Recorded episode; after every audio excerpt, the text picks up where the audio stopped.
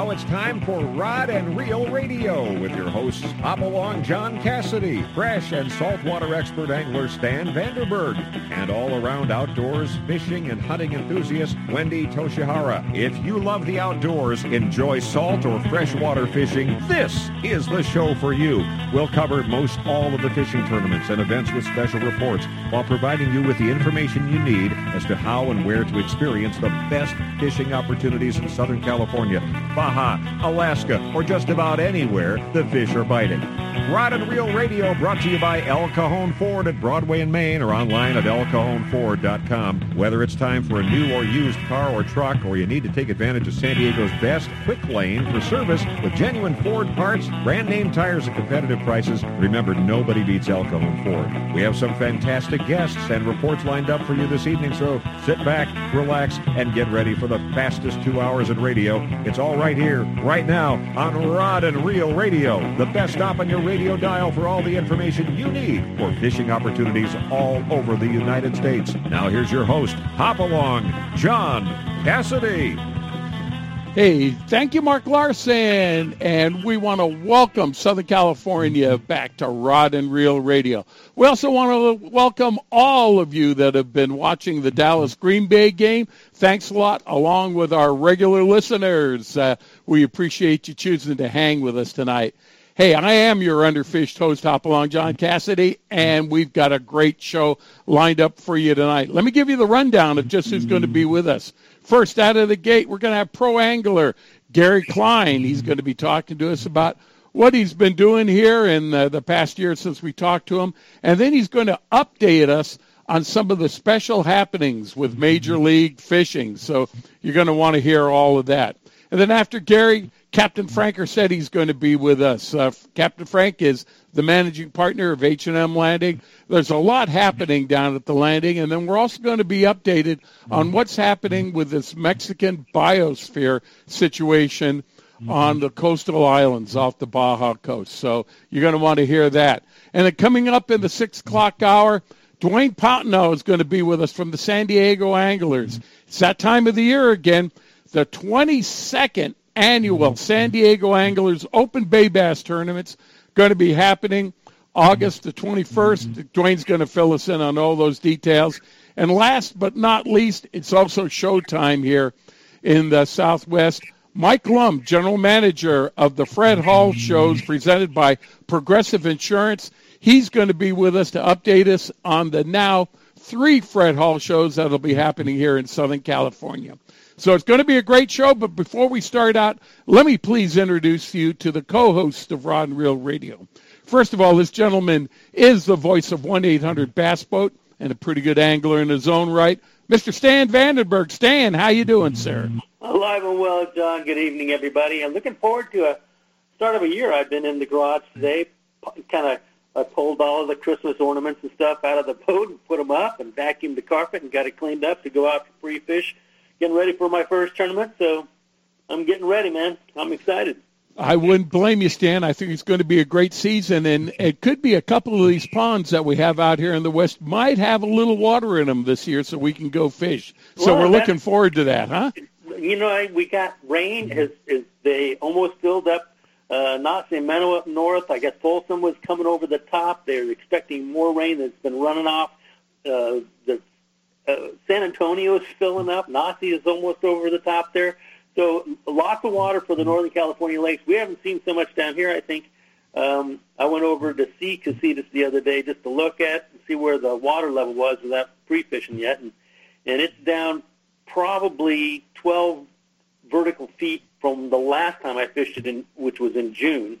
Um, and they've only got two inches of water that came in since with the storm. So they're they're a little they're hurting still. We'll have to see what happens um, in this next volley as they start coming through. Maybe they'll start putting water in some of the lakes down here. Let's hope so. And I know our first guest, he's going to be happy, even though he doesn't live in the area anymore. His home, Lake Oroville, is pretty full too. So we're going to talk to him about that. But before we get to our first guest, I need to introduce the other co-host for Rod and Reel Radio. She is the national sales manager for Izorline and one heck of a sportsman in her own right.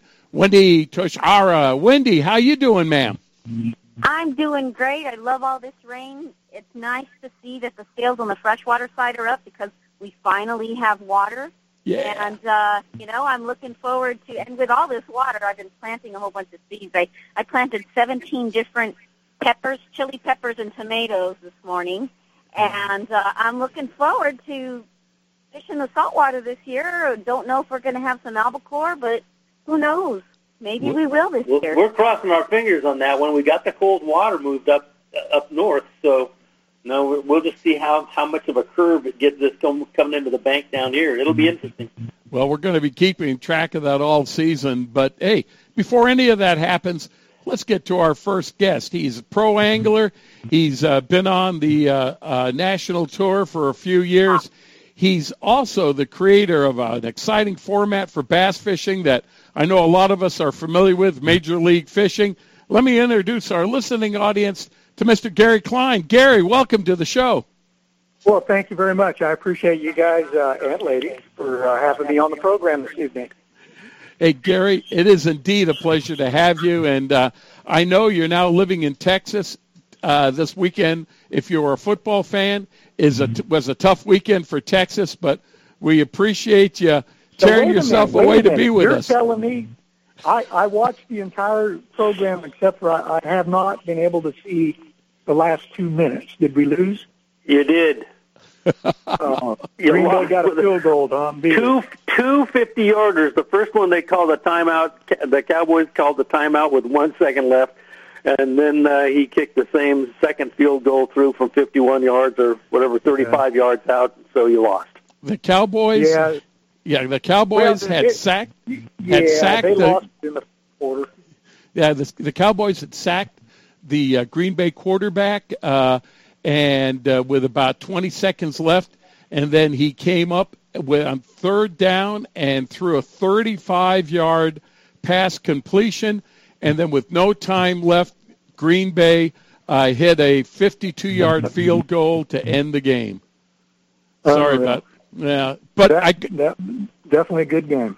hey, it was. It was the most exciting one. Super Bowl either way. it was the most exciting one. Well, hey, now it gives us time to get on to other things, and, and why not talk about fishing? And Gary, if you can, you know, we've talked a little bit about your your uh, past and and how you got involved with uh, pro angling uh, uh, on on past shows, but get us up to date on what's been happening to you in the past year or so before we get into talking about uh, Major League Fishing.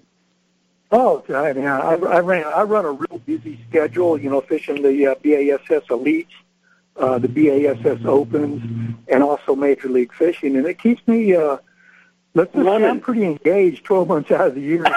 you know, if I'm not, yeah, if I'm not competing, you know, I do an awful lot of uh, uh, seminars and teaching and product development with my corporate sponsors. So I'm on the road an awful lot. You know, you've been doing the product development well for as long as I've known you, and I we fished against each other back in the old days, Western Bass and um, the and the days on the river back there. I remember I was on Team Contender Ryobi with Paul Cormany, Corey Christensen, and a couple other guys, and we were pleasant. And you were bringing out, you brought out Fish Formula Crawdad juice, as and introduced it to everybody at the lake there, which I had in my boat for about three or four times before I used it, and actually helped. Yeah, yeah. Well, it's just amazing, you know. Um, it, it's so it's been so much fun for me to be a part of this industry. Of course, you know the reason why I've enjoyed it so much, and I've had such a long career, is because I'm very passionate about the sport. I mean, I love to fish.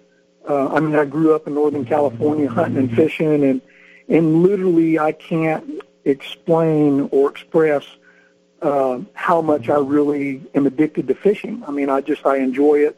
I like to be in the outdoors, and I like the challenge of trying to figure out you know current conditions and you know figure out the bite on these fish, and to put that into a competitive arena. Uh, even amps it up a lot more for me. So I'm, I'm I'm very energized about fishing all the time. You know, uh, Gary, it, it that just seems to be the underlying theme from a lot of the pros that we talked to. Two weeks ago, we had Jimmy Houston and Shaw Grigsby on. Last week, we had Dean Rojas on with them. And everyone, you know, we're asking him, how can you keep that schedule up? How can you go from this destination, put all the the hours in your vehicles that you do uh, traveling, spend time away from the family, and each one of them say because they've got a passion for fishing that just seems to be insatiable. Mm-hmm. Oh, exactly. And if you don't have it, uh, you have no longevity in this sport because I don't care who you are, how good you think you are, uh, things cycle. And, uh, you know, to me, my vision of success, my definition of success is not the highs. I mean, anybody can go out and have a good year or have a good season and, and, you know, really, you know, th- those are the fun times. But to me, the key is being able to figure out how to, you know, you know, level out the lows because everybody cycles. All great anglers do. And, you know, you take my career, for example, and I've been involved in this sport uh, in my entire life. I started competing in California, Western bass, West Coast bass, uh, when I was 15 years old. Left California in 79 to fish BASS. Uh, you know, I'm now 59, qualified for 30 classics. I'm still competing. Uh, you know, uh, I'm, I'm a competitor. I, I really, really uh, thrive on that. But let me just say this, is that one thing that I can say that I've, well, there's a lot, but one thing that I've observed is this, that over the years, the fishing across the country has gotten better. Our lakes have more bass in them. They have better quality bass in them, both largemouth, smallmouth, and spotted bass. And that really goes a lot to say for our fishing, our, our, our fishing game, uh, you know, uh, uh, departments and the anglers, you know, catch and release. Everybody kind of gets how precious these fish are. Um, but fishing today is better than it's ever been. But from a competitor standpoint, is that I have been kind of very, very much involved, but I'm actually having to relearn how to compete again because fishing over the last few years, competitive fishing has changed so dramatically Yes, it if has. you look, oh, if you look back, a lot of the so-called, you know, guys that that you know have been fishing all their careers, and all of a sudden, you know, they they don't do any good anymore. It's almost like they go brain dead. It's not because they don't have the ability; it's because they haven't relearned the sport. Uh, so that's what I've been actively in, engaged in. And in fact, you know, the first two events on my BASS Elite season, I found myself in a hundredth place in the points after two. That's the worst sto- start that I've ever had in my career uh, at the beginning of a season. So I had to dig deep and start really analyzing. And I came back and I only missed the classic by 12 points. Um, and so if I would have just finished 80th in my first two events, I would have made classic. It would have been my 31st classic. So, you know, I'm really looking forward to this upcoming season. I heard Stan talking about, you know, breaking the boat in and getting it ready. I just picked up my new boat yesterday. Uh, so that's how actually I got it in the shop, and I'm kind of getting ready to start with our first season tournament. It's going to be on Lake Cherokee in East Tennessee. Uh, hopefully, that's going to be a real cold, uh, icy event. I'm looking forward to that. But the point in this conversation, what I, what I was trying to make, is that I really enjoy being a part of this sport. I enjoy being a part of this industry. It's forever changing. And, you know, that's probably what really keeps me engaged. It's never the same thing. Every day is different. Every hour is different when you're on the water. And our competition is getting better. They're better educated. They have access to more information. And uh, it is a challenge. You got to push yourself. You know, that's uh, I think more than anything. Well, one thing I know about Gary is too. He he gets it. I was told by uh, Greg Hines. This is back in the Western Bass, U.S. Bass days too, that he had lost one of his sponsors, and and I asked him, you know, what are you what are you going to do? And he goes, you know what, I, I'm going to look for where's the next story. Where can I make a difference? And I know Gary has made a difference with his sponsors. He's got people that he continually helps to promote the sport and push the sport in directions that it needs to go. Uh, and I, I think you can kind of almost get caught up with all of that, Gary. And, and then what you're saying is, it, as the sport has progressed too, with all of the new equipment that is changed our sport with Spectra and the lures and castability and the reels. I mean, the action that you can get on some of the baits nowadays, you have to kind of keep up with that or it'll pass you by. And a lot of guys haven't had a chance to do that. But being involved with the sport as long as you've been around, you've done a great job at both promotion of the sport and and promoting the the uh, with the sponsors that you've got. Well, Yeah. I've been behind the. I behind. I, I have at times been behind the curve as far as learning because I get hard headed like everybody else. uh, but I think really probably the biggest change is the information highway. Oh, yeah. Now somebody will figure out a technique, and you know by the end of the weekend he's shared it on his social media, and now people from across the country are going, "What in the world is this dude doing? You know, how's he rigging it like this?" And you know, within a week, a lot of the really good anglers will pick up on it if it is a great technique. But Yeah. that's also part, part of what I enjoy. I mean, it's fun to be on the leading edge of technology and on the leading edge of education and on the leading edge of learning. So it, it, it's pretty awesome. Hey, Gary, uh, uh, just before we break, real quickly, when they write your epitaph and they go, Gary was a great fisherman, and when he was in a pinch, he turned to the in order to succeed. What uh, what technique are you going to put down?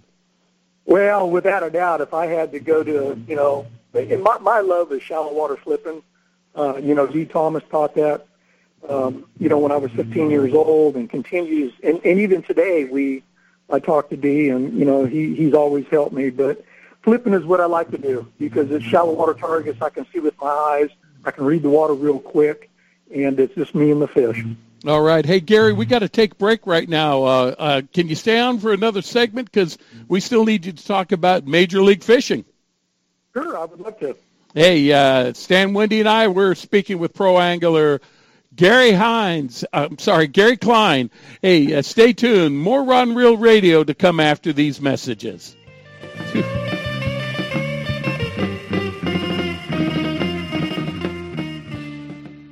You can count on El Cajon Ford, as so many Southern Californians have for years. El Cajon Ford has the cars and trucks you can count on, like the all new Fusion and Escape, Edge, Explorers, and more. And now Fiestas with 38 mpg and Focus with 40 miles per gallon highway, plus C-Max Energy with up to 42 highway EPA estimates. El Cajon Ford has them now. Shop online at elcajonford.com.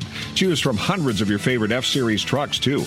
El Cajon Ford knows trucks, no matter what you're hauling or towing, for a great weekend of fishing or for some fun in the desert. Now get special savings on every F-Series truck in stock, 150s, 250s, 350s at El Cajon Ford. We have commercial trucks too, including the all-new Transit Connect. Finally, a commercial van with great mileage, helping your business get moving again.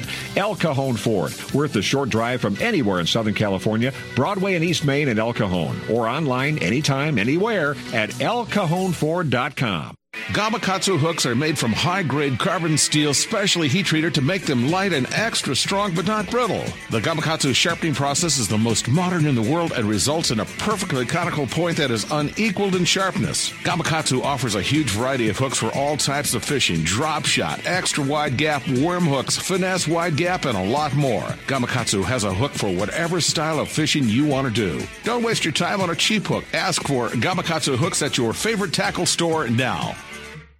If the fish are biting, I'm on my boat, rain or shine. Of course, I wear my life jacket. It's like wearing a seatbelt. Clip it on, grab my tackle box, and hit the water. Love California, Boat California, Save California. A message from California State Parks Division of Boating and Waterways. H&M Landing is the most diversified sport fishing company on the West Coast, serving the angling community since 1935. H&M Landing's name recognition and reputation for customer service is the best in the business. The H&M fleet provides the widest range of trip options and boasts the coast's largest open party fleet for ocean fishing any time of the year. H&M Landing should be your choice for nearshore and offshore fishing. H&M is San Diego's most experienced sport fishing company, offering the best in half-day, three-quarter day, full, and multi-day trips, and a complete schedule of long-range adventures. Call today, H&M 90 619-222-1144, or visit their website at www.hmlanding.com for updated schedules and secure online booking. H&M Landing, the experienced angler's first choice in local and multi-day fishing since 1935. That's H&M Landing at 619-222-1144 or hmlanding.com. 2015 and 16 Quantum Fishing's gone and done it again for you with the brand new redesigned Smoke PT Reel Series. Everything from your spinning reels all the way to your bait casters, the PTA design has the new PTXA frame, lighter, stronger, bone crushing drag, quantum fishing. We are performance tuned. Check them out at Anglers Arsenal in La Mesa or anglersarsenal.com or give us a call at 619 466 8355. It's a big deal, you know. I've always wanted to be on Rod and Reel Radio. I, I won the Bassmaster Classic. I did a, a McDonald's commercial, but now I know I've made it. I fulfilled my dream. I, that is just absolutely awesome. Hey, Stan, Wendy, and I, we want to welcome you back to Rod and Reel Radio. Our first guest for the evening is Gary Klein, and we've talked a little bit about uh, Gary's pro career and what it's doing uh, right now. But I know one of the things he's excited about is a format that he's actually the creator of.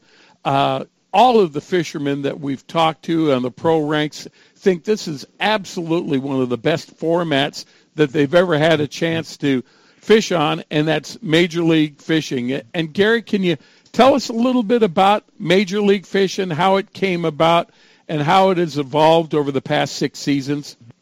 Well, I tell you, you know that that's always been a a dream of mine is being able to showcase, um, you know, something that's always been dear to my heart, and that was the the competitive aspect of you know bass fishing. And of course, uh, everybody that knows me knows my career. You know, I've competed in hundreds and hundreds of uh, bass tournaments. I think just in BASS alone, I'm at 400. Uh, so you know, I'm, I'm, this is something that I have lived. But six years ago, a group of guys and myself got together. Boyd Duckett and I had a vision, and this vision that we talked about wasn't clear at first. But all we knew is that we just wanted to elevate the sport and get it to a larger audience. Because in my heart, I still don't think that bass fishing, the competitive part of bass fishing, has been recognized as a true sport. You know, it, it's a bunch of guys that get together. We enjoy the outdoors. We pay an entry fee, and we go and compete for prize money. Well, what I did is simply took and designed a format based on what I didn't like about conventional events. Just think about this. When you fish, your family's not involved. They don't get to sit in the bleachers and watch you. They can't stand on the shoreline and watch you. There are some rare occasions. So everybody's in the dark about how you're doing, and not only that, but you as a competitor are in the dark. You know, just take a look at the uh, game that we just watched. You know, Cowboys and in Green Bay. There's a lot of elements of that game that made that a pretty darn good game, even though the Cowboys did lose. But there was a race against the clock. I mean, they fished full quarters. Everybody was watching. They watched their ups and downs, and they could feel the momentum, uh, and then it could feel that momentum shift. Well, that's what I did. That's what I wanted to create with Major League Fishing. And when I came up with a format, I was trying to um, deliver with that format.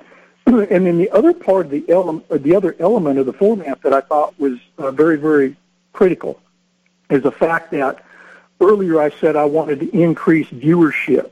I want more people to get involved in fishing and to understand it, even though they don't participate in it but at least you know check it out and and gain a little bit of knowledge. So what I tried to do with the format is put a viewer that may be a top level competitor or somebody that's never fished before and make them feel like they're riding in the boat with that angler, observing them compete on a body of water where they've had no information, no research, no practice, and you're watching a guy like Kevin Van Dam or any of the other great anglers that we have in this group basically break it down based on time of year, type of lake, main species of fish, and most important is they're trying to do it all against the clock because we fish three two and a half hour periods with a 30 minute break in between. And the reason why I incorporated the breaks is to allow the angler to kind of regroup, get his head together, if he's got to pull a rod out and respool a line or maybe dig back in a tackle box and pull out a different bait because he's kind of, maybe he's fallen behind a little bit. So that 30 minute window in there is very, very important. And plus it gives us an opportunity to kind of swap batteries out and work with our equipment. So these guys are faced with trying to figure out the fish quicker than the rest of the competitors, running against a real-time leaderboard, understanding exactly where you stand at all times. It's not like conventional events when, you know, if, um, say, John, I happen to run into you at 1 o'clock in the afternoon. I say, hey, John, man, what do you got? And you go, well, right. Gary, I got 15 pounds. You know, I think I've got 18. That's the only feel that I have. You may be upsizing your fish and you got 11. Well, with the real-time leaderboard, everybody knows where you stand all the time. And what's really amazing about it is actually watch the ups and downs. It's like the Cowboys, you know, it's first quarter and they're they only got three points. You know, Green Bay pretty much dominated. You know, it's fourteen to three, and it's just like um, yesterday. I watched the uh, third qualifying round of the Summit Select that we're airing right now. Uh, that was filmed in on Lake of the Ozarks in Missouri, and I mean literally at the end of the first period, Russ Lane hadn't caught squat, and you know one of the other competitors is just blowing it out. I mean he's got like twenty five pounds and then all of a sudden, Russ catches a fish, puts him on a little deal, and the next thing you know, he's in the top three. So it's just amazing to watch this stuff kind of come and go. So I've been very, very fascinated by it. But it's been a fun ride. Um, I think I told you earlier on the show that uh, my vision is grander than what we where we are today. That's one of the exciting things that we just announced Monday. Is we're are going to air a full competition on network television on CBS Sports, and it starts June Saturday, June 24th, uh, two o'clock in the afternoon, and we're going to air through July. So that will be the first time in the history of the sport that there's ever been a full competition aired strictly on network television. Now so that'll that, be that's pretty where cool. We're trying to take it. That's that's I, I'm, I'm, I can't wait to watch this. I mean, I, we, we got it on our one of our uh, uh, schedules here. That you know, our last tournament for the year is uh, June something or other, and then Major League Fishing pops up uh, at the end of the schedule, and I don't know what the date was. Do you have the locations in in the West out here, and there's one in California? Uh, no, I do not. Never.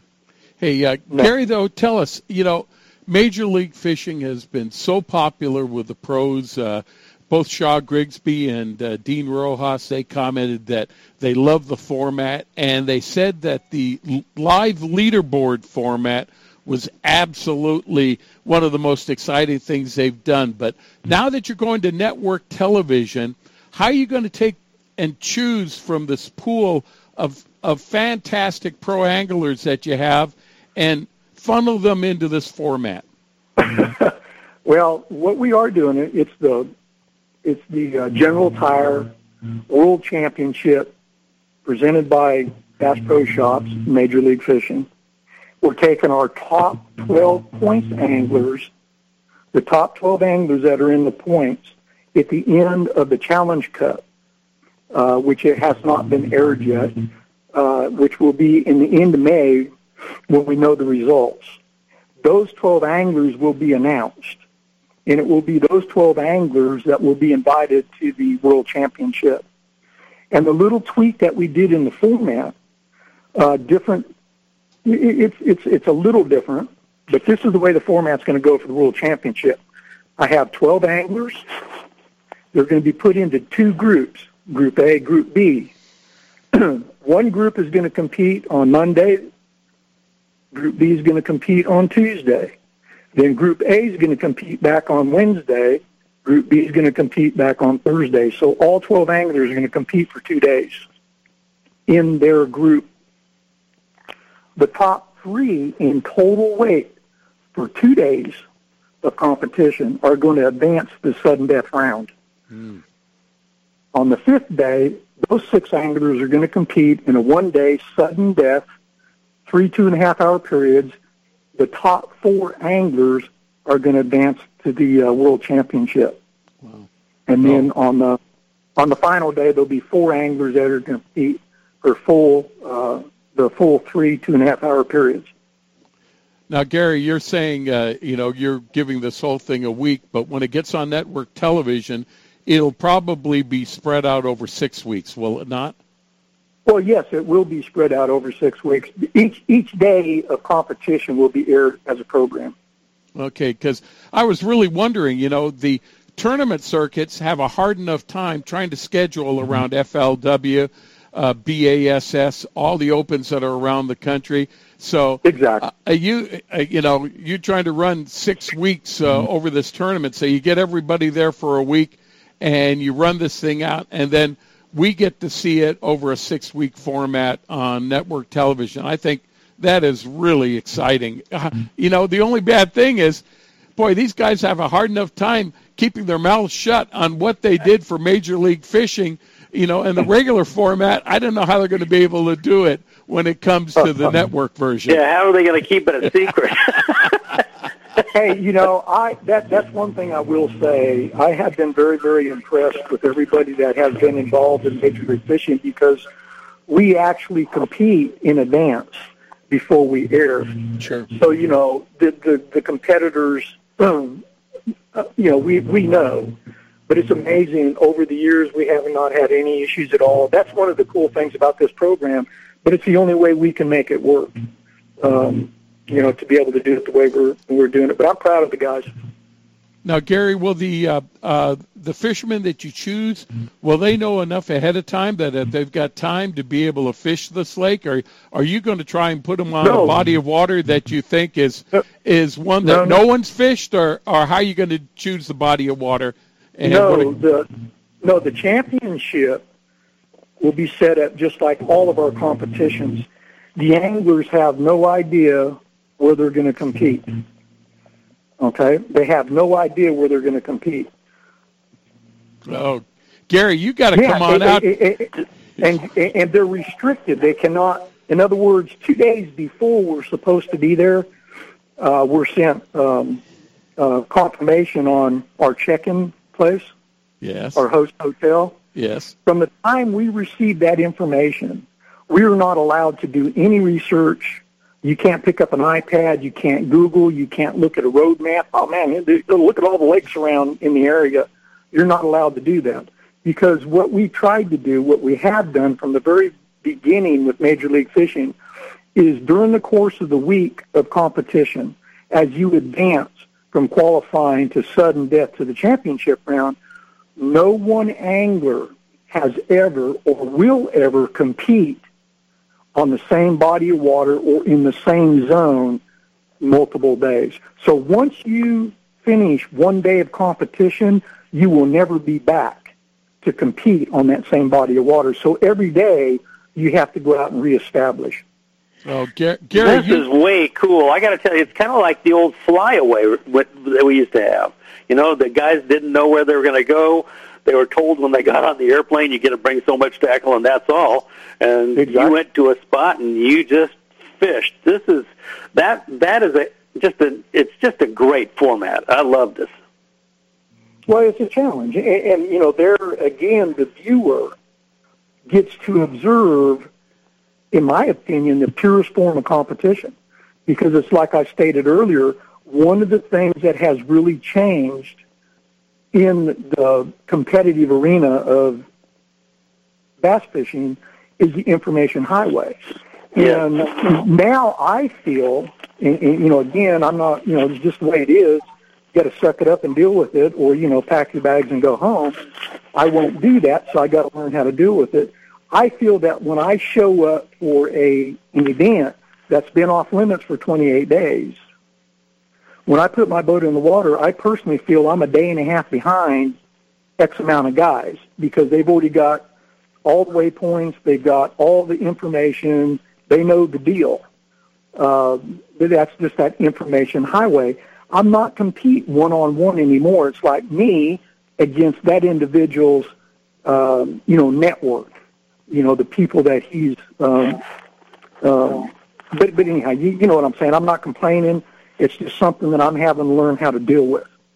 Oh, Gary, when it comes down to the call list for the lakes that uh, you want to come to, please consider, you know, Havasu, Clear Lake, even the Columbia River out here. Man, those and you you talk about Clear Lake. I don't think there's a fisherman that would be fishing that uh, that uh, uh, uh that competition that wouldn't give their firstborn to give a chance to go fish clear like like that. Yeah, would that not be awesome to have that format up there? And uh, you know, all all that stuff is in the works.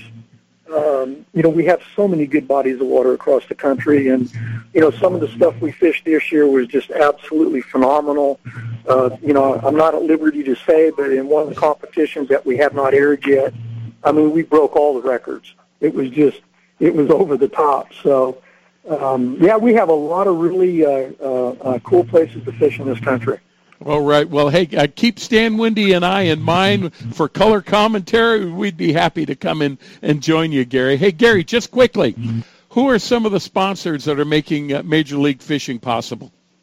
Oh, without a doubt. Uh, you know, General Tires is a sponsor of our world uh, champion jack meats, uh, jerky, uh, you know, Bass Pro Shop, Nitro boats, Bass Cat boats, uh, Phoenix boats. I mean, the list goes on and on and on. Swinchers. Uh, I have to look at my jersey, but we have you know, Mercury, Motor Guide. I mean, we have such good support from the fishing industry, but we also have really good support uh, outside of the fishing industry. Uh, you know, Repel insect repellents is, is a big supporter of um, a Major League Fishing. Blackfish Five, uh, another uh, new company supporter. So it's just constantly coming to us. It's growing, but yet we're pushing. We're trying to make this product uh, bigger, and so that we can deliver it to a greater a greater audience. Is what I'm trying to say. All right. Well, Gary, we're going to be following you in Major League Fishing throughout the year, and Look forward to seeing it on CBS and network. Man, uh, the sign of the big times. Uh, congratulate, congratulations on the hard work that you put in to get there. Well, thank you. I really appreciate that. And again, it's fishing. I just enjoy to go fishing like everybody else. Well, appreciate and it. you've done a great job of it, Gary, and you're a great uh, ambassador for our sport. You well, thank it. you. All right, that's Gary Klein calling us from Texas. Hey, guys, we've got to take a break right now. Stan Windy and I will be back with Captain Frank Ursitti from H&M Landing after these messages.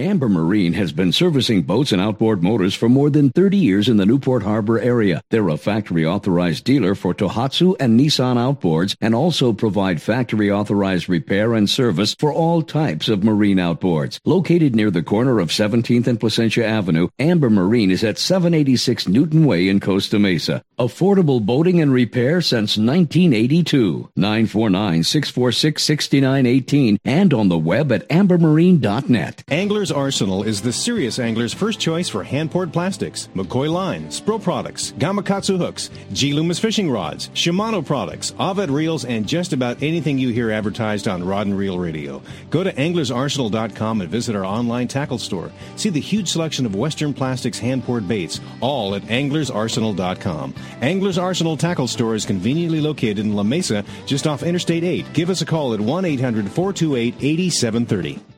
If you're serious about your fishing, choosing the right tackle is one of the most important decisions you'll ever make. Izorline makes premium fishing lines including monofilament, Dacron, Spectra, fluorocarbon, battle-tested harnesses, and top angler tested Izorline tools and accessories. Izorline premium fishing products are created to provide you with the ultimate in strength, dependability, durability, high abrasion resistance, low stretch, and high quality. All Izorline products are 100% guaranteed against manufacturing defects. You just can't buy better value. Izorline will replace or repair at their option. No questions asked if you're not pleased with any of their products. Catch what you've been missing. Quality guaranteed. Every serious angler knows that a quality hook is an important part of their arsenal. Gamakatsu hooks are made from high-grade carbon steel specially heat treated to make them light and extra strong but not brittle. Gamakatsu ring hooks are made with a one-piece ring, no welds, no weak spots, a very smooth moving ring. Gamakatsu offers a huge variety of hooks for all types of fishing. Live bait hooks, both light and heavy duty to four extra strong. Circle hooks, hooks, tuna hooks, ring the hooks, tuna doubles, and many more. Don't waste your next fishing trip on a cheap hook. Get Gamakatsu hooks at your favorite tackle store now. If the fish are biting, I'm on my boat, rain or shine. Of course, I wear my life jacket. It's like wearing a seatbelt. Clip it on, grab my tackle box, and hit the water. Love California, Boat California, Save California. A message from California State Parks Division of Boating and Waterways. This portion of Rod and Reel Radio is brought to you by the Rockley's Fish Release System. Now you can quickly and easily release fish suffering from barotrauma back to the depths they were caught. Look or ask for the Rockley's at your local fishing tackle dealer. Stan Wendy and I, we want to welcome everyone back to uh, Rod and Reel Radio.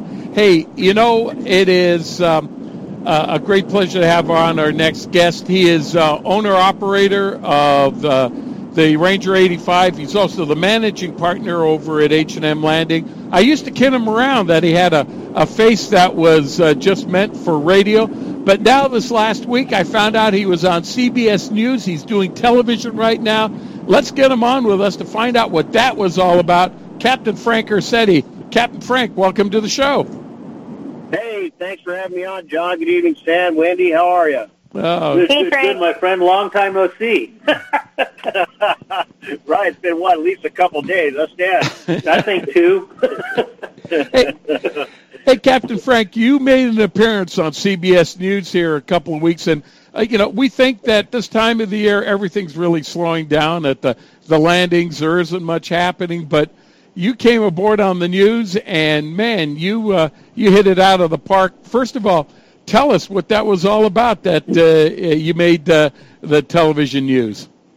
Was that that news segment, or was that last edition of Dancing with the Stars, John? uh, I'd like let, to hear that, Frank. let's go yeah, for they the. they uh, they axed me off on that last episode, so it must be just the news piece you were talking Yeah. about. So we, uh, you know, we experienced like a lot of Southern Californians have this year.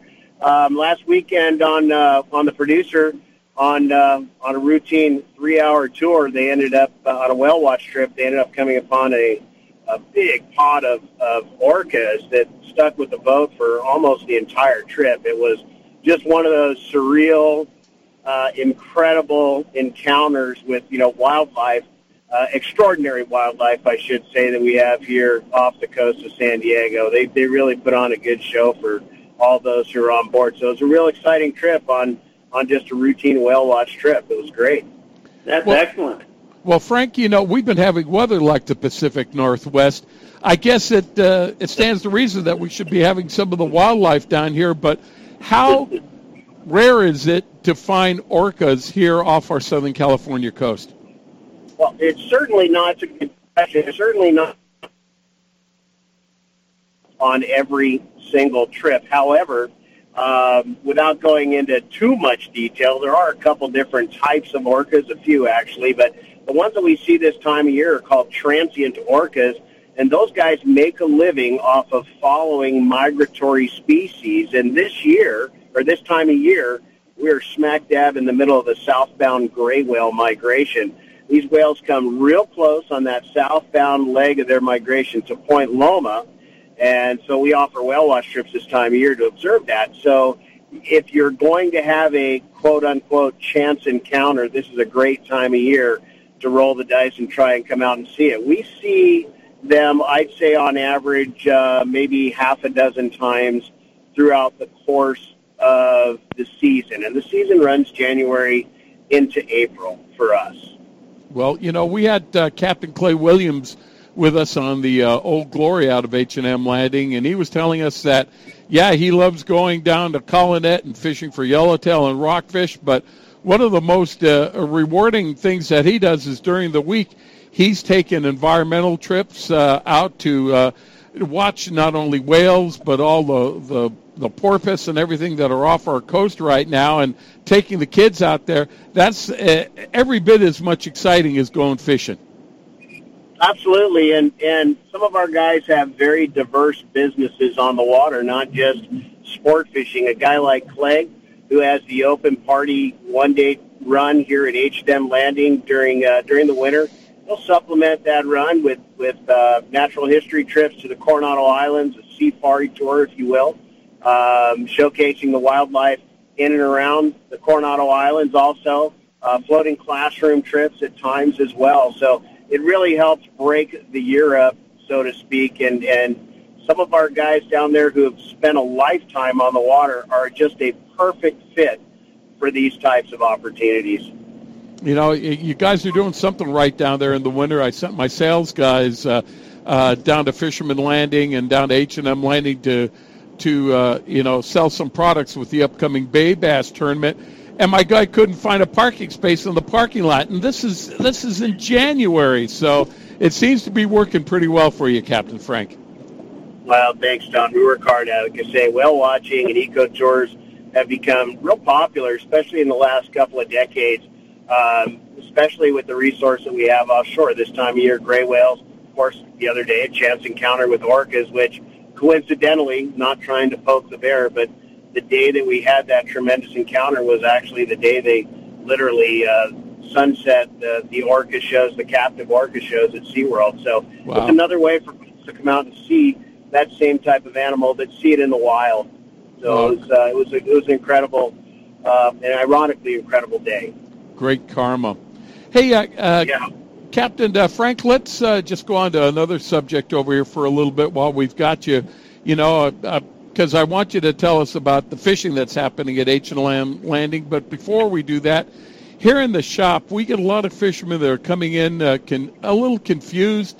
They're saying, hey, you know, the Mexican government has come up with this biosphere program on a lot of the islands that are off the Baja coast, and no one's really sure what the regulations are. Can you fish the islands? Can you go out there on the sports fishing boat? Can I go out as a private fisherman, go fish the Coronados? Uh, I, I, don't know. Can you uh, kind of get us up to date with what you know that's happening out there, and and what was the whole reasoning behind uh, uh this whole process that the Mexican government took on?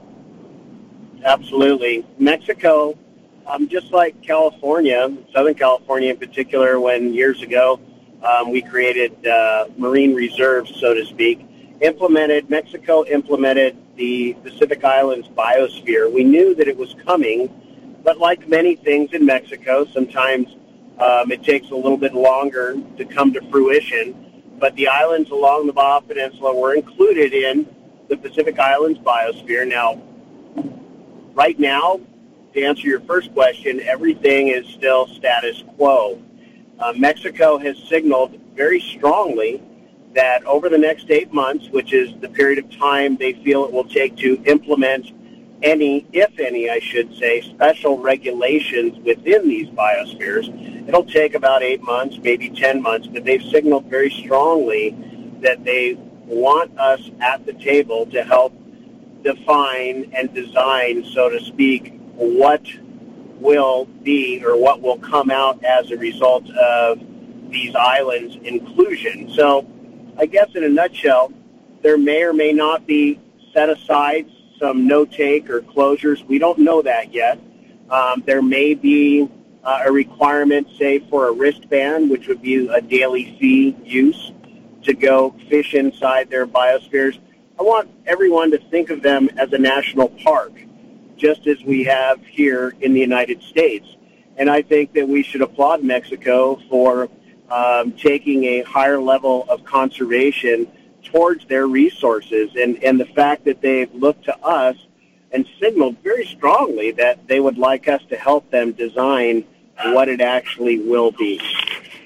Now, uh, are there defined areas that are going to be set up around the islands? Like, are they going to say that hey, you can't fish within, you know, uh, so many uh, kilometers or so many thousand feet, or anywhere where there's a, um, uh, let's say, a point or or something like that that may come up uh, to a certain shallow depth? Uh, do we have any guidelines like that right now, Frank? We don't, and and again, they've signaled very strongly that it will take quite some time. There are some rough guidelines that are out there, but nothing that is being enforced at this time. And again, it's something that they want to sit down in the coming months and help clearly define. There are some restrictions down, for instance, down, say, uh, Cedros and Benito's Way with vessel size restrictions. But again, um, that's something that we're all going to sit down and try and talk about and, and again, help define. Ken Franke, the president of the Sport Fishing Association of California during his, what has it been eight years now, I guess, seven years at the, at the helm of SAC has done an incredible job of forging relationships with key entities in Mexico and key agencies in Mexico. He has probably the strongest relationship and representation for our industry than we've ever had. And again, they were working tirelessly going into the holidays right after this announcement. And that doesn't typically happen south of the border, I'll tell you. They worked tirelessly right up through New Year, Christmas Eve, actually, um, putting some documents together. Um, again, Mexico clearly signaling to us that we want you at the table and we want you to help us define how these will be implemented, where and what you think we should do based upon your experience with marine reserves. So, right now, Frank, then uh, your suggestion if uh, fishermen are coming down looking to the fish out of San Diego landings and get on the three quarter day boat or the the the day and a half, two and a half day trips that are going down to Colonet or anything like that what should they bring with them with regards to documentation, and what are they going to need to make sure that they can fish down there without a- any fear of uh, having their gear confiscated or being boarded by, uh, um, you know, Mexican authorities or anything like that? Well, to clear up any uh, any misconceptions, always bring your passport. Now, in some instances, the passport will be required and others will not. Right now, what we've been acting under for the last year and a half, anything within tri- any trip within 12 miles of the coast of Mexico or any one of her islands must have a valid passport. Now, with that passport, we will issue you an FMM or a tourist visa. But the only acceptable form of identification to get that visa is a valid passport. In the old days, the old days, a couple of years ago and before, it used to be a regular government issued ID, and and we'd fish the Coronados with just a, a driver's license. We could issue we could issue permits and visas. However, Mexico has taken a hard line the last couple of years, and you must have a valid passport only on those trips fishing within 12 miles of the islands or the coast. So any offshore trips, we don't need that. But if we're close to the beach, close to an island, we do need to have a passport. Now, Frank, how about uh, a lot of the uh, the fishermen don't have passports, but they have what's called a passport card. Does that work okay? One and same, and yes, they will absolutely work in this instance. A passport card is absolutely permissible.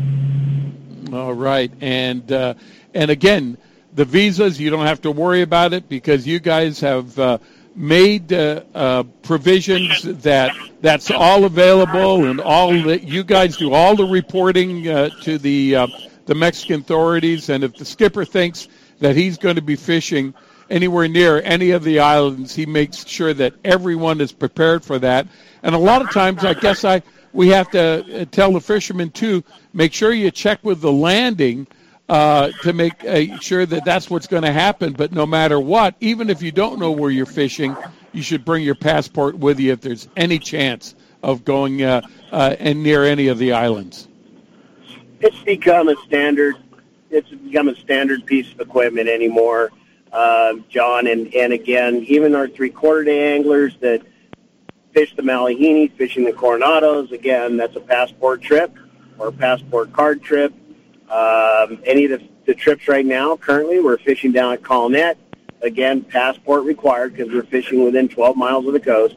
Uh, just become a standard part of operation here in the last year and a half, and will likely be moving forward. But again, anything offshore not required, but near shore, near the islands, any of the islands down below, even on long range must have that valid passport. You know, hey, for the last for the last couple of years, on anything over three days, we've always had to have uh, uh, a passport with us on on our trips because we know if we're going down there, there's a good shot we're going to be inside 12 miles, and sometimes right up, up against the islands if you're going down like Cedros or Bonitas especially, or even further down. So that was part of the trip. Now we kind of got a little reprieve because everybody kind of got a taste of what was going on ahead of time, and we got lucky. We had all that bluefin and everything move offshore, and it was in U.S. water, so it didn't really uh, take uh, its toll. But now the the general public is going to have to know if you're going to climb on a boat and you're going to go down out of San Diego, you're going to have to have your passport with you. Right, that's right, Stan. And it's not it's not that big of a deal. It does take some time. This is a great time. Wintertime Yeah. when things are a little bit slower and everybody doesn't have so much going on. It's a great time to go and apply for a passport. takes a few weeks to get. You have it. It's good for 10 years. You put it in your pocket just like you would your wallet, and you bring it down when you go fishing. Bottom Hey. line. Hey, Captain Frank Ursitti, we got to take a break right now. We've talked about the politics. Uh, we've talked about your appearance on television. Uh, can you stay over for another uh, few minutes and talk about the fishing? Absolutely, I'd love to. Hey, Stan, Wendy, and I were talking with Captain Frank Ursitti from uh, H&M Landing, also owner-operator of the uh, the Ranger 85. We've got to take a break right now. You're listening to Rod and Reel Radio on AM 540 or at rodandreelradio.com. Stay tuned. There's still another hour of Rod and Reel Radio to come after these messages.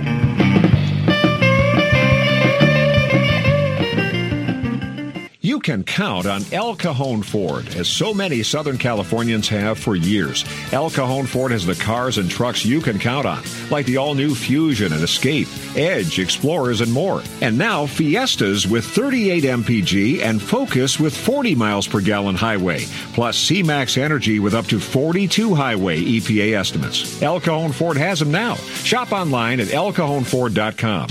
Choose from hundreds of your favorite F-Series trucks, too. El Cajon Ford knows trucks, no matter what you're hauling or towing, for a great weekend of fishing or for some fun in the desert. Now get special savings on every F-Series truck in stock, 150s, 250s, 350s at El Cajon Ford. We have commercial trucks, too, including the all-new Transit Connect. Finally, a commercial van with great mileage, helping your business get moving again. El Cajon Ford, worth the short drive from anywhere in Southern California, Broadway and East Main at El Cajon, or online anytime, anywhere at elcajonford.com. Are you looking for a quality fishing experience out of Cabo San Lucas for you, your family, and friends, but are a bit set back with just what company to go with? Rod and Reel Radio urges you to try American and family-owned Land's End Charters. Land's End Charters offer their clients affordable and all-inclusive services on a variety of vessels and trips. Fish with their brand name fishing gear while experiencing the hospitality of a family run business with over 50 years of experience. Go to landsendcharters.com to see all the current vessels and amenities available and call Cabo Greg or Jenny directly at 800 281 5778 when you're ready to get fishing. If the fish are biting, I'm on my boat, rain or shine. Of course, I wear my life jacket. It's like wearing a seatbelt. Clip it on, grab my tackle box, and hit the water. Love California, Boat California, Save California. A message from California State Parks Division of Boating and Waterways. H&M Landing is the most diversified sport fishing company on the West Coast, serving the angling community since 1935. H&M Landing's name recognition and reputation for customer service is the best in the business. The H&M fleet provides the widest range of trip options and boasts the coast's largest open party fleet for ocean fishing any time of the year. H&M Landing should be your choice for nearshore and offshore fishing. H&M is San Diego's most experienced sport fishing company, offering the best in half-day, three-quarter day, full, and multi-day trips, and a complete schedule of long-range adventures. Call today, H&M Landing 619-222-1144, or visit their website at www.hmlanding.com for updated schedules and secure online booking. H&M Landing, the experienced angler's first choice in local and multi-day fishing since 1935. That's H&M Landing at 619-222-1144 or hmlanding.com. Quantum Fishing's got something for everybody. From the smallest angler to the oldest veteran, we can get you out there fishing with the greatest reels on the market today. From the all new for 2016 Icon PT to the Tour Mag to the brand new redesigned Smoke Reel, we've got something for everyone in your family. Have some fun, take a kid fishing. They're the future of our sport. Quantum, we are performance tuned. You can get your Quantum products at anglersarsenal.com or Anglers in La Mesa at 619 466 8355. Rod and Reel Radio is now available as a podcast you can subscribe to on iTunes, Stitcher, or your favorite podcasting app. Get notified as soon as new episodes are available, or go back and listen to our past shows. Browse through all of our archive shows at rodandreelradio.com slash archives and click the subscribe button to get started listening now. Hi, this is B.A.S.S. record holder Dean Rojas. El Cajon Ford helped me when I got started in my career, and let them help you with a new F-Series Ford truck. And remember, nobody beats El Cajon Ford. Hey, Stan Wendy and I, we want to welcome you back to Rod Reel Radio. Our guest this hour right now is Captain Frank Ursitti from H&M Landing. And, and Captain Frank, I happen to mention that uh, uh, my salesman uh, tried to make a sales call down there at H&M Landing and uh, Fisherman's Landing, and uh, uh, the parking lot is full. Uh, normally, you don't expect to see that this time of the year. What's happening at the landings when it comes to fishing?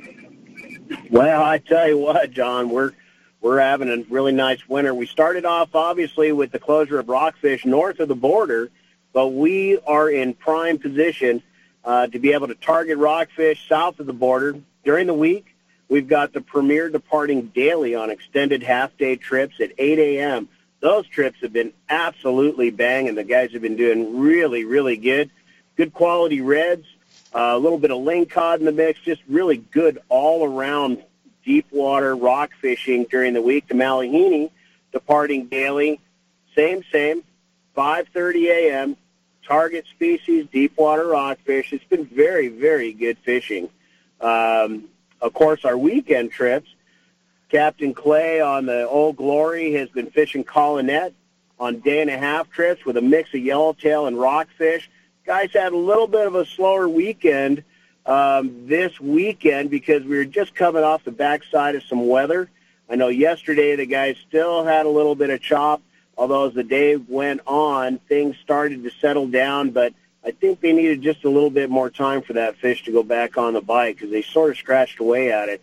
Um, and of course, the Chiefs have been fishing weekends, two-day trips down there at Colonet as well, targeting yellows and rockfish. So we're staying busy at H&M. It's been decent fishing here to start the year off.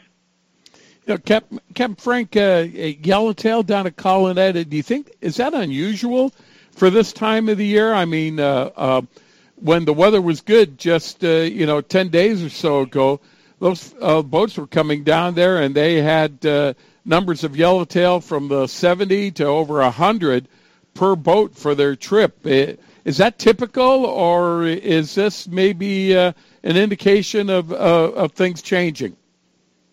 You know, it's hard to say, um, John. Colonet can be a real tricky zone to fish. Um, sometimes not always built to last. You'll get a flash for a few weeks, and that fish will go MIA. But you'll be able to scratch away at it in various with various uh, success, I should say, um, throughout the winter. But these are deeper water fish.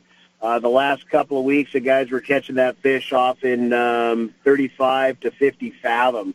So they're fishing that, you know, yo-yo style fishing, dropper loop fishing, but it's deeper water yellowtail. There's been a little bit of that fish up high as well, but as the weather came on, I know that fish was deeper. So a lot of that um, not unusual down, this time.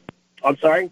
I was going to say a lot of that fish down in Colonet when you're fishing that deep deep water rockfish, you could be fishing for lings and come up with yellowtail. So it, that's right. kind of the way that that fishery down there operates. Sometimes when the yellowtail are, are thick, it's not a problem. There, you just go down there and, and uh, you really target them. But at at any point in time, like you're saying, the guys that are down there. They're catching that that rockfish that's down there, and then the next thing you know, you'll be catching yellowtail too deep. Yeah, it's it's fun fishing for sure. I mean, it's a it's the same style of fishing a guy could expect north of the border with the added bonus of some game fish. So it's yep. it's a pretty it's a pretty incredible and unique fishery that we have here for our winners. You know, Captain Williams was also uh, he he was exemplifying how these guys go above and beyond the call of duty to try to get you on fish. He uh, he had a day and a half trip on the uh, uh, Old Glory, and he said he he got to Colonet. It looked like uh, you needed parking meters there in order to find a spot.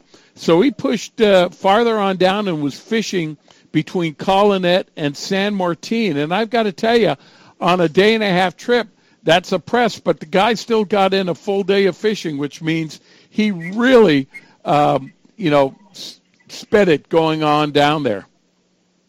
Captain Clay fishes so hard. Um, I couldn't be more happy to have Clay Williams, owner operator of the Old Glory here at H and M. The guy is just super savvy. He fishes hard, and you're absolutely right. As they rolled on to uh, Colonet, this was last weekend. It was just like a parking lot, and Clay's just not that kind of guy. He's always on the edge. He's always outside the pack, and he ended up fishing down and inside on the beach. They scratched away, um, but it was it was just like that. It was super super crowded when he was down last weekend. So, mean, he still managed a very very good trip. But again, Clay's just super aggressive, very instinctual, and a great, great fisherman. You know, uh, uh, Captain Frank, uh, the past two seasons, uh, we've had also boats going out to the banks, uh, the Tanner Bank, Cortez Bank. There's been signs of bluefin out there for the past couple of years. Uh, have you heard of anyone going out there at all, or anything happening, or has the weather just been, uh, you know, so bad that uh, no one's ventured to make it on out there? the weather's really preempted any effort that direction. Um, the last few weeks, there's some rumor of maybe some fish up on the 43 this last week, but again, it's a little bit of a a challenge when um, there's been a little bit of purse seine pressure um, or seine pressure with the with the squid fleet out there, and you know how that goes when you get a bunch of chain and mesh rattling on into the water. It makes things get a little spooky. But I believe there's still some bluefin around. There's even some word that there was some bluefin down on the offshore banks um, just below the border within easy one-day range. Some guys transiting saw fish. Now, I don't want to say guys caught it, but guys have seen some fish around. I believe that fish is still very much so around. So we'll just wait and see how things progress. If we can get out of this storm cycle, they've had quite a bit of wind further offshore. That's definitely preempted any any effort out that direction. Plus, with a little bit of yellowtail, last couple of weeks, they were biting down uh, off Colonet. That's been the target for success, or the I should say, the destination for success. But guys might start nosing around a little bit here in the coming weeks. Well, I think before the Fred Hall show, there's definitely be guys going to be running some exploratory. Um, that just happens this time of year. You know, everybody wants to catch the first albacore or the first tuna or whatever out there first year, first part of the year. So I like to see something happening here in the in the pretty near future. When if we get a little bit of uh, a break in the storm action, who knows what we're going to find? Water's cooled off quite a bit, hasn't it? Yeah, it has. And you know, Stan, that's a really good point you bring up. You know that today is, I believe, a historic date um, I think this is the first. What is today? The fifteenth. The first uh, mid-January. This is horrible to say. Um, in the last three years, that somebody hasn't caught a tuna yet, right? Yep. I think the last. I think the last three years by January fifteenth, someone has made a catch or has caught tuna, which obviously we all know is is uncharacteristic. Period. But this is the first in I think three seasons where um, where we haven't had a tuna cod, and it's it's January 15th. So things could be getting a bit back more to normal. Well, I would think you know with the we've had a little colder water push up against the bank here, especially Northern California has got a really colder push that came in, which is going to affect us down here. Which we're all everybody in. The, we're all hoping that we see an albacore too this year. That would be a really nice thing to see if uh, we get a little current change and and a push. So I expect to see some of the guys when they get the chance to go out there and do that look, which is pretty normal for the normal fishing years. What's normal anymore? I don't even I don't know that that's a the right word, but in the days of yore, right. that's how it worked. Right, exactly, exactly. And I think um, yeah, we've seen a little bit more of a stronger start to the winter. There's been more systems up in the Pacific Northwest, and if there's ever going to be a shift, this is the first the first year in, in quite a few that we've seen some of those systems up there. And and and does that bode well for albacore? It's hard to say, but we definitely need uh, more moderate temperatures and certainly a shift in some of that biomass to get that fish uh, tucking back into the coast down here, more southern latitude. So I, I, I'm I've got my fingers crossed and I've got my optimist hat on, and I tell you what, I'm I'm certainly certainly thinking that we're going to have a shot at that fish. I don't know if it's going to be a huge mass of it this year, but I think we will see some albacore this year on some level. We'll see Well, we got we always get a touch. You know that stuff likes to run with the bluefin, and every once in a while somebody'd be fishing that bluefin this year, and they'd catch one or two. It wasn't like you know, yeah, we got a lot of them, but they're they're still making a, themselves known. If we get colder water, I think you know it'll push the bluefin down and around. They don't mind cold water. They follow food. I mean, that's really all they're looking for is where's the food. Uh, and all of that fish does, but you get that colder water influence. It pushes maybe the anchovies into a different area or an arena, and then you know who knows where this is going to go. But but I know everybody in the industry would love to see that happen again, where we got albacore, because there's a lot of people now. It's gone another what ten years that we haven't seen them around. There's a lot of new fishermen out there that never caught that fish. Absolutely. No, we've got a, we literally have a generation of anglers out there fishing right now that a generation and a half almost of fishermen that have not had to fish an anchovy offshore, right? Everyone's used to fishing the sardine. That's what we've had for the last 10 plus years, by and large, 95% of the time. So there'll be a little bit of a learning curve fishing the anchovy, but I'm pretty excited about it. I'm I'm holding fast that we're gonna we're gonna see. I don't want to say a significant amount, but not just one here, one there. I think we're gonna have a little shot this year. Well, it would be fun because a lot of people don't know the excitement of albacore fishing. That's right. And Oh. they'll need new gear because they're they're so used to fishing the heavy gear for the bluefin. Yep. Yeah. It's gonna, the, the rod companies they have to go back to the old days, make a one ninety six seven. We've we've got them, uh, Stan. Uh, Frank, if if there's a uh, a biomass of fish like albacore coming in, what's what's going to be the first indicator? Will the uh, the long range uh, boats uh, coming on back will they spot them coming up from the south? Will those fish historically do they come in directly from the west and we've got to go out on exploratory trips and find out where they are? Uh, what, what will be some of the first indications on if there's going to be uh, any type of biomass of fish uh, moving into our uh, waters? Well, yeah, obviously, guys coming back from longer trips, um, swinging wide or, or fishing a little bit further offshore, yes. The first indicator, though, is going to be we have to have that forage. We have to have that that biomass of bait, so to speak. If if we don't have it, if we don't start seeing that bait offshore, um, there's no reason, like Stan said earlier, there's no reason for that fish to come in. All of these fish, I don't care whether they're bluefin, yellowfin, albacore, they're all opportunistic pelagic species. So they're opportunistic feeders, and they're going to follow that biomass of feed. So that's that's definitely going to be the first sign. And and typically, when we see more forage, more fin fin bait, is those years that we have one rain, so we have a little bit of runoff.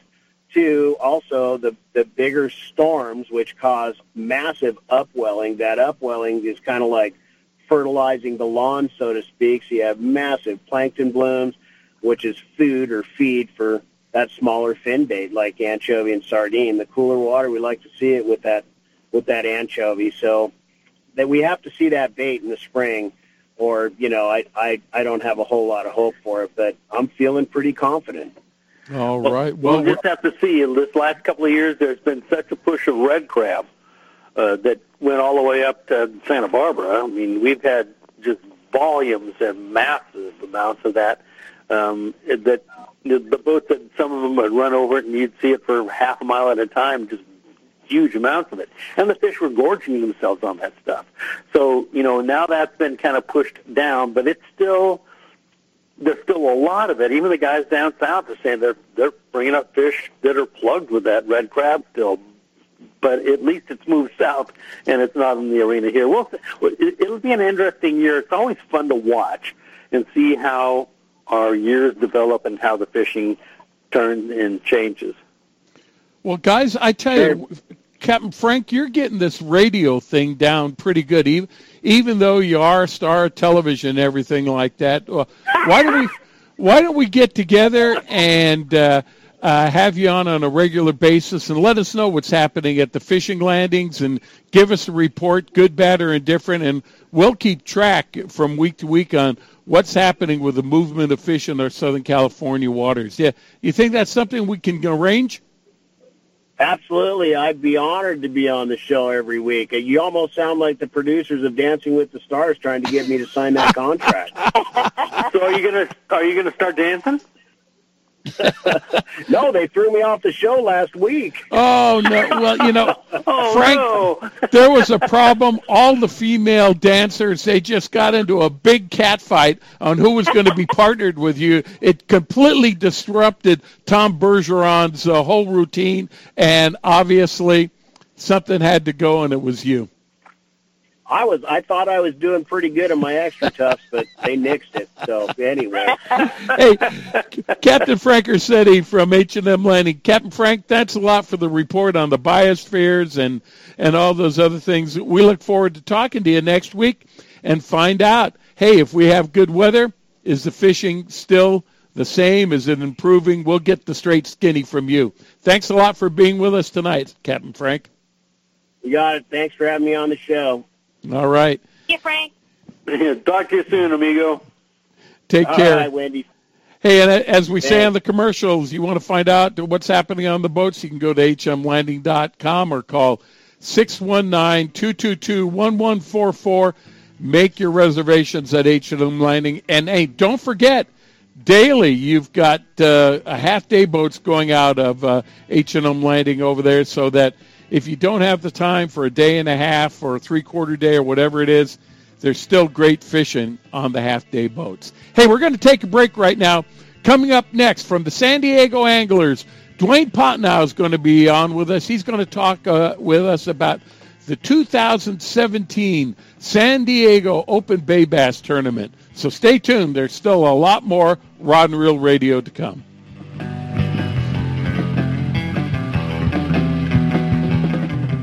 Amber Marine has been servicing boats and outboard motors for more than 30 years in the Newport Harbor area. They're a factory authorized dealer for Tohatsu and Nissan outboards and also provide factory authorized repair and service for all types of marine outboards. Located near the corner of 17th and Placentia Avenue, Amber Marine is at 786 Newton Way in Costa Mesa. Affordable boating and repair since 1982. 949-646-6918 and on the web at ambermarine.net.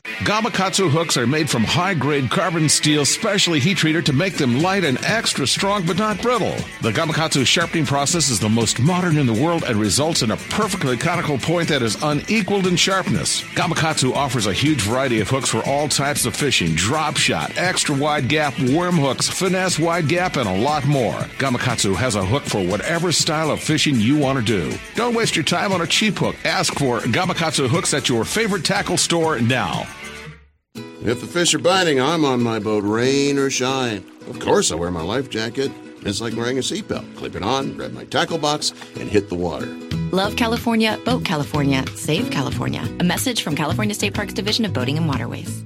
H&M Landing is the most diversified sport fishing company on the West Coast, serving the angling community since 1935. H&M Landing's name recognition and reputation for customer service is the best in the business. The H&M fleet provides the widest range of trip options and boasts the coast's largest open party fleet. For ocean fishing any time of the year, H&M Landing should be your choice for nearshore and offshore fishing. H&M is San Diego's most experienced sport fishing company, offering the best in half-day, three-quarter day, full, and multi-day trips, and a complete schedule of long-range adventures. Call today, H&M 90 619-222-1144, or visit their website at www.hmlanding.com for updated schedules and secure online booking. H&M Landing, the experienced angler's first choice in local and multi-day fishing since 1935. That's H&M Landing at 619-222-1144 or hmlanding.com. Hey, everybody, this is a message for our listeners from a new Baja Magic Lodge at Cedros Island. Cedros Outdoor Adventures wants to make your dream of fish at Cedros Island a reality. Want to go after giant calicos or yellowtail with the best Cedros Island fishing organization, but you just don't know who to contact? Then give Cedros Outdoor Adventures a call at 619 793 5419, or even better yet, log on to their informative website at cedrosoutdooradventures.com. There you can visit their trip calendar and schedule a trip that's convenient for you. Once again, the phone number is 619 793 5419 or their website of cedrosoutdooradventures.com. If the fish are biting, I'm on my boat, rain or shine. Of course, I wear my life jacket. It's like wearing a seatbelt. Clip it on, grab my tackle box, and hit the water. Love California, Boat California, Save California. A message from California State Parks Division of Boating and Waterways. Hey, Stanley, Wendy, and I, we want to welcome you back to Rod and Reel Radio. Hey, it's January. The holidays are behind us you know, and you think, well, you know, fishing's just dying down. There's the fishing here is the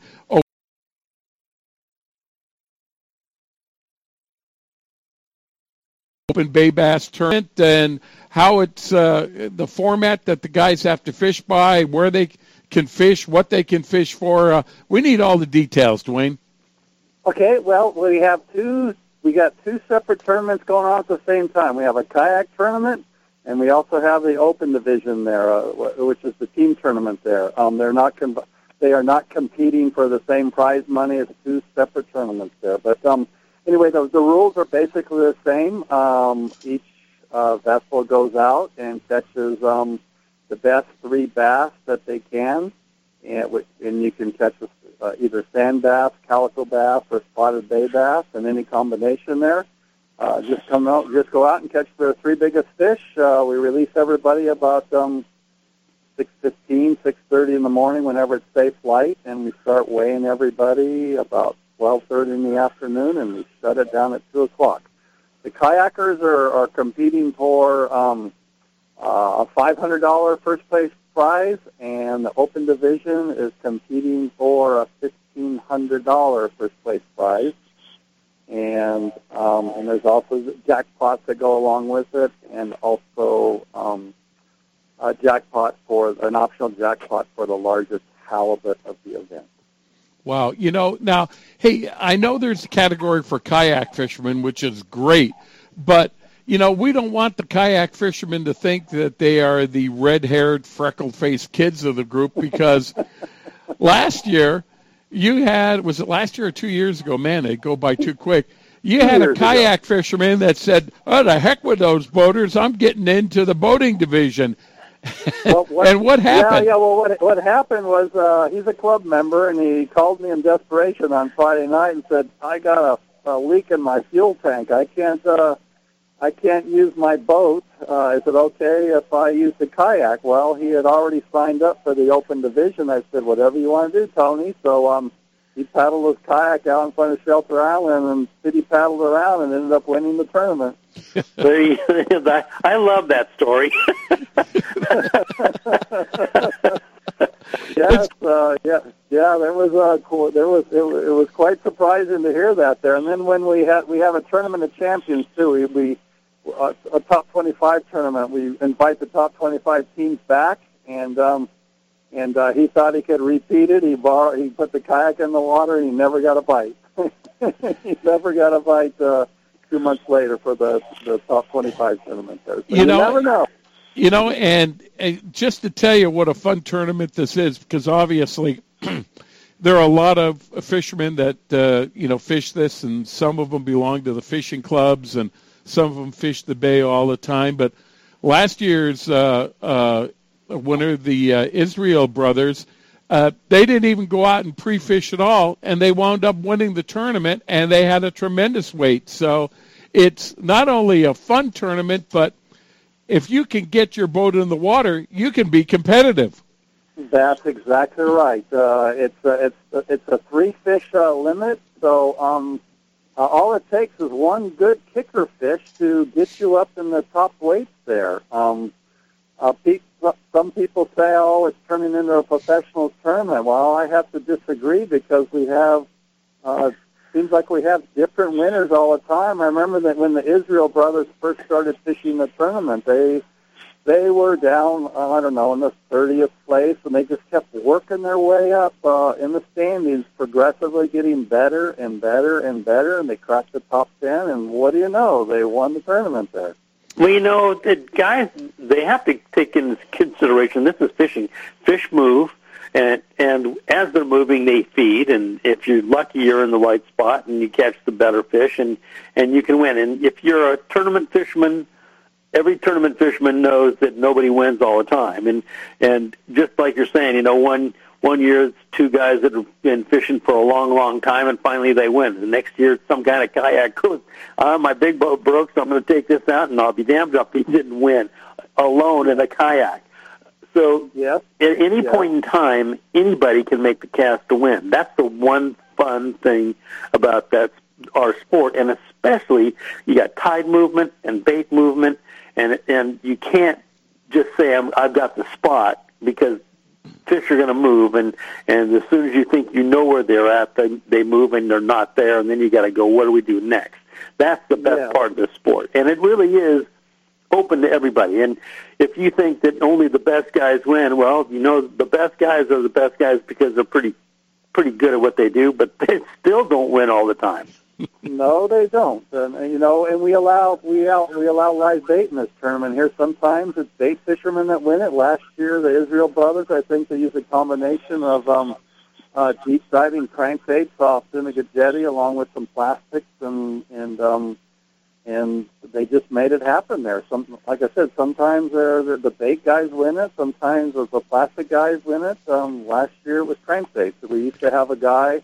He's passed away since, but he used to carve his own um, plugs. He was a dental technician, and he would carve his own uh, wooden balsa plugs and tune them up and uh, troll them on lead core line on the edge of the channel. And um, and that gentleman, and I wish I could remember his name. He won it a couple times, if I remember that.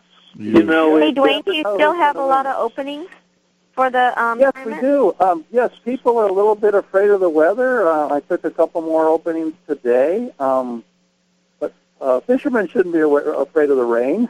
Fish around the water Exactly correct. Yeah, we don't care if the water's below us. Why should we care if the water's above us? You know You know, what? I was Go on, thinking about. Um, I was just thinking about a lot of guys are intimidated to go out there and go fish fish the tournament. But for those those of you that are listening and you're thinking about fishing or you want to fish it, find someone to fish with. It's a fun event. Uh, the camaraderie is great, and uh, the food and the atmosphere is wonderful. And it, it's a great way to get started in fishing tournaments by fishing one of these events. Yes, it is. Yes, it is. Uh, and we still have some spots. So um, if somebody wants to get a hold of me after I get off the radio here, um, you can go to our website, san diegoanglers.com, and click on the tournament tab at the top of the page and just follow the instructions and my contact information as well. So you, you just let everybody know you have to stay inside the breakwater, inside the uh, the, the uh, arena. There, you can't go outside and kelp fish and come back in. And, and but you can use bait, and you can do kind of go through the the wherewithals of what the people can expect to, That's to go right. and do. Uh, the, the, the, the basic outside boundaries are just past Ballast Point, if you're familiar with San Diego Bay. And um, if it's a set of buoys, uh, buoys 9 and 10, you draw an imaginary line between those buoys, and you can't go past that. And anything inside the bay is fair game as long as uh, the, as long as the Navy doesn't have it uh, closed down with big old signs uh, threatening to shoot you if you come on in. But um, but anyway, it's uh, anywhere from the back bay below Coronado Bridge all the way up to um, Ballast Point there, which is that's a lot of water. Now, Dwayne, in past years, when all was said and done at the end of the Bay Bass tournament, that really wasn't the end because every year after that, you would take the highest place finishers and they'd go on a fish off. Uh, do you plan to do that again this year? Yes, um, our, uh, yes, we haven't figured the date out, but generally that's sometime in April. That's exactly right. That's sometime in April there. All right. And we put the, we, we put the same amount of money up. We put fifteen hundred dollars up, and um, and we let those guys go for it. We let them fish for a little bit longer. There's a lot less competition out on the water. There's only twenty five teams, and um, and just because you win the, ba- the the the January tournament doesn't mean that you're going to win that big competition with the trophies uh, in April. There, uh, I don't know if we've ever had. I take that back. Dennis, Dennis Burleson and Ed Howerton won the Bay Bass tournament one year, and they won the uh, the top 25 tournament uh, later on. They're the only ones to win both of them. And Well, those the- guys are great fishermen, but you don't see them win every year either. No. No, no, not at all. There's been a few years where they didn't even weigh fish. They um they fished hard and they're great fishermen, but they didn't think the bag that they had was uh was going to even in the top 25, so they didn't even weigh it. So it's, it's anybody's tournament. Well, the 22nd annual San Diego Anglers uh, Open Bay Bass Tournament. Uh, if you want to fish this thing, stop by one of your local tackle stores, especially here in San Diego. Dwayne's made it a point to make sure that there are applications and complete rundown on everything you can expect for the tournament, all the sponsors, and you got great sponsors for this tournament, Dwayne. But if they can't get by a tackle store, they're you know shut in at work. Where else can they go to get the information to enter this year's Bay Bass tournament, Dwayne? Well, um, there's two ways. You can just give me a call at my phone number, six one nine nine seven two one five zero three. That would probably be the quickest way. Or, like I said earlier, if you go to our website, San Diego Anglers, with an S on the end, dot com, and go to the, tournaments tab and just click on that and follow the directions. Uh, and uh, um, you can sign up there. The form is right there, and, and the directions and everything you want to know about the tournament is right there. Well, Dwayne, you know, we look forward to maybe uh, contacting you. I know you're going to be running around, but next week maybe we can get a hold of you and you can give us a rundown at exactly what happened in this year's Bay Bass tournament. I certainly can do that. Uh, Saturday tournament and the Sunday radio show, that's nice and convenient. All right. Hey, Dwayne Potnell from the San Diego Anglers telling us about the 2017 Open Bay Bass Tournament. Dwayne, thanks a lot for being with us. Have a great week. I know we'll be seeing you because I've got a donation that we're making here for Anglers Arsenal and Western Plastics and Rod and Reel Radio, and along with all the other sponsors that are donating to this event. Good luck to you, and uh, we look forward to seeing you, if not before, on Saturday, okay? Thank you very much, and thanks for the invite. All right. Hey, uh, you're listening to Rod Reel Radio. Hey, don't go away because we've got Mike Lum coming with us. He's going to be talking about the Fred Hall shows coming up in March. The Fred Hall shows are presented to you by Progressive Insurance. And now there are three Fred Hall shows to choose from one in Long Beach, one in Bakersfield, one in San Diego. March, March is going to be a busy month. You're going to want to find out all about it, so stay tuned. Stan, Wendy, and I will be back after these messages.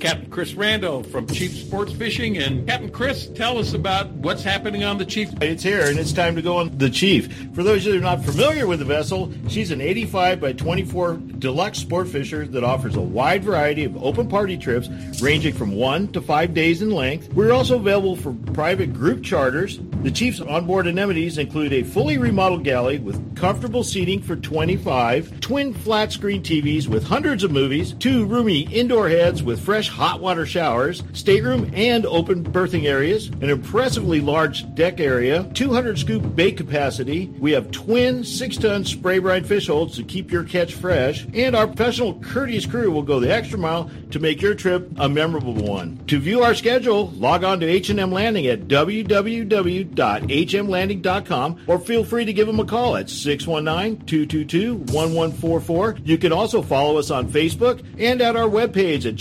chiefsportfishing.com. Every serious angler knows that a quality hook is an important part of their arsenal. Gamakatsu hooks are made from high-grade carbon steel specially heat-treated to make them light and extra strong but not brittle. Gamakatsu ring hooks are made with a one-piece ring, no welds, no weak spots, a very smooth moving ring. Gamakatsu offers a huge variety of hooks for all types of fishing. Live bait hooks, both light and heavy duty to four extra strong. Circle hooks, tuna hooks, ringed hooks, tuna doubles, and many more. Don't waste your next fishing trip on a cheap hook. Get Gamakatsu hooks at your favorite tackle store now. Hey, bass fisherman. Who do you call for your bass boat insurance? Well, if you're not calling me at 1-800-BASS-BOAT for your boat insurance, you're probably paying too much and may not have the coverage that you need. In 1974, I developed the Bass Boat program that is what all the pros use today. The reason? No depreciation or any partial claim for your hull, your big motor, your trolling motor, or your electronics until your boat's 10 years old. That's right, you only pay $250 to get your boat on the water for any partial claim, and we still pay a stated value replacement cost for your boat if you have a total loss. We're the only people in the industry that does that, and that's why we are the choice of the pros. So if you want the best, forget the rest. Just call 1-800-BASS BOAT. Call 1-800-227 7262 or just spell Bass Boat. 1-800 Bass Boat. I know there's too many letters, but the T is free and the call's on me. That's 1-800 Bass Boat, the choice of the pros for bass boat insurance. For more information, log on to 1-800bassboat.com. If the fish are biting, I'm on my boat, rain or shine. Of course, I wear my life jacket. It's like wearing a seatbelt. Clip it on, grab my tackle box, and hit the water. Love California, Boat California, Save California. A message from California State Parks Division of Boating and Waterways. And again, Stan Wendy and I, we want to welcome you back to the show. You know, wintertime is here. We live in Southern California. How great can that be? Our fishing is still good. We still have freshwater fishing to be had. Captain Frank Ursitti was telling us about the great saltwater fishing we're still experiencing. But one of the best things about living in the Southern California and the Southwest here is the fishing shows, and we have absolutely the premier consumer fishing show in the country with us. The Fred Hall Show is brought to you by Progressive Insurance. They're just right around the corner. Who better to talk to uh, us about them is the general manager of the shows himself and a good friend of fishing overall, Mr. Mike Lum. Mike, welcome to Rod and Reel Radio. Well, hello, everyone. Thank you. Hey, Good to have you, Mike. Thanks for being with us. Well, I guess I have to ask you, you know, f- first out of the gate on March uh, 1st through 5th is the Fred Hall Show in Long Beach. But, you know, wasn't two shows enough, uh, uh, Mike? Now they've added a third show in Bakersfield. What the heck was Bart thinking? Well, you know, I, they accuse us of only working about three weeks a year, so I figured they uh, they thought that they thought that we needed something else to do for that last week in the month. But uh, yes, we we have added uh, we've added Bakersfield, which uh, is an exciting show. It's actually uh, been around for 20 years in- the venue that it's currently at at the Kern County Fairgrounds under the name Central Valley Sports Show. And so we have uh, added the Fred Hall name to that for this year and uh, trying to keep as much of it uh, like it has been because it's a wonderful show. It has a lot of uh, exciting things going on.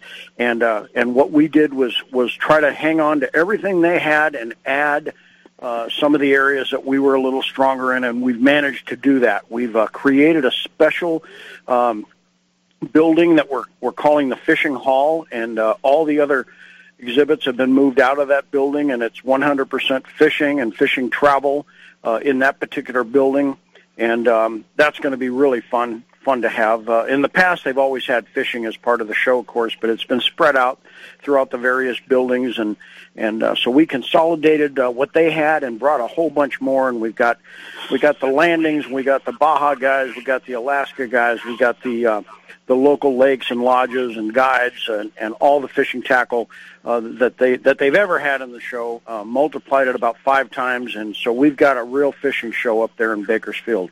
Well, it's true, but man, you've got the bull by the horns here because the, you know, the big jewel in the crown of the Fred Hall shows is uh, coming up first in Long Beach. That's March uh, 1st through 5th. I, was I over exaggerating by saying that this absolutely is the largest consumer fishing and sports show that's in the United States? I I, I can't think of one Well- that's larger. No, that we are the largest uh, recreational fishing show in the country. We're actually, I mean, uh, by default, we're the largest in the world. That just sounds a little much, but uh, the fact is, there is no there's no consumer fishing show anywhere like the Long Beach Fred Hall Show, and uh, we do have uh, uh, um, attendees that come in from all over the country to attend the show. They they usually about right now start sending me emails wanting to know when the seminar schedules are going to be done because they want to buy their airplane tickets and book their hotel rooms, and they want to make sure that they're there on the right days. Uh, but uh, yeah, that that happens every year at this time, and we have people come in from all over the country. And uh, when I go and travel and go to the different shows and talk to the manufacturers and suppliers. Um, they all are familiar with the Fred Hall Show in Long Beach. That is the granddaddy of the of the recreational fishing shows. You know, I'm sorry to refer to this as a fishing show because also in the title of the Fred Hall Show is the ultimate outdoor experience. And even though you may not be a fisherman, there is something at a Fred Hall Show for you. Family, uh, young ones, old ones. I mean, it is uh, it it it it covers the complete demographic when it comes to you know people wanting to share the outdoors. Yeah, it does. And and last year we started using uh, the phrase uh, um, to share the passion, and that's really what what this show is. And it's a very family fun event. We've worked real hard over the years to keep it that way, so that we have uh, kids of all ages coming in. Of course, Mammoth Lakes is gracious enough to sponsor the kids fishing free trout ponds at, at all of the shows, including Bakersfield, and so uh, all the kids get to come out and catch their first uh, the first trout there in the in the in the uh, pond that we have, and and we have now. uh, It's always interesting. We have the the youngest kid, three years old or whatever, they're two years old, mom and dad holding them, and the mom and dad are the ones that that were they caught their first fish at the same at the same pond in the same venue and and they, there's the grandpa standing next to him and you got you got all the generations there all saying the same thing that that this Fred Hall show has become a an annual tradition for their families and uh, it's just really nice to see it it last this long I think we're into our seven seventy second year in the Oh, in the my. Los Angeles market and um and most of us can't remember, you know, when there wasn't a Fred Hall show, and and frankly, I think we take it for granted because other markets don't have such a thing. You know, in the past uh, few weeks, we've had like Jimmy Houston and Shaw Grigsby and and then uh, uh, Dean Rojas, and we just had Gary Klein on. And one of the things they talked about is the passion that they have for your sport. And when I go to a Fred Hall show, and Stan Wendy and I, we've been going to these things since, you know, the early 80s and maybe before. I can't Before. believe the passion that you and Bart and Gina and all the people have for running these shows and doing what they can to not only make them as good as they were the year before, but to try and exceed everyone's expectations. And it seems like you always do it. Well, you know, we, we work at it all year long, and uh, and it's something we think about. When we're at the show, we are actually making notes and taking photographs for the following year. So it doesn't just happen in the last uh, month before the show. We work on it all year long to make it happen, and of course, we rely heavily on the manufacturers and the other exhibitors that make the show. And, and I always con- kind of consider the shows as kind of a three-legged stool. You know, we're, we're one of the legs to produce the show, but the other leg is uh, exhibitors that make it all a show, and then of course the attendees who come and make it all worth uh, while doing. And any one of those legs uh, uh, that's missing, and you no longer have this thing that we all know as uh, the Fred Hall shows. Wendy, what can you tell the women that are in our audience listening that going, oh man, there's another show coming up. Uh, uh, I might have to go out with my significant other and, and walk around this. But you, as a woman, from your standpoint, what do you what do you think about the uh, going to a Fred Hall show, especially the one coming up here in Long Beach? Well, for one, being female, and if you have children, it's the best place to take your kids to go have them learn about the great outdoors and have fun and go fish and shoot a bow and arrow and and play the uh, the simulators and and go around and see all the different things. You can see all the fish. Uh, as a female who loves to fish and hunt, I'm in paradise. Too bad I can't walk the aisles because I'm working. well, you know, you know, Wendy, it's really interesting that you said that because a lot of the exhibitors never get an opportunity to see what's there. We have, for the last five years, we've had a, a deal at the show at Long Beach called Discover Dive, and it's a pool, a heated pool, where people can come in, put on a dry suit right over their street clothes, and and get into the tank with instructors and and breathe underwater uh, for the first time and experience what scuba diving is all about and then and then come out of the pool peel off the dry suit dry their hair put their shoes back on and finish walking the show. And and i've mentioned that over the years and i have exhibitors many that said i had no idea you did that.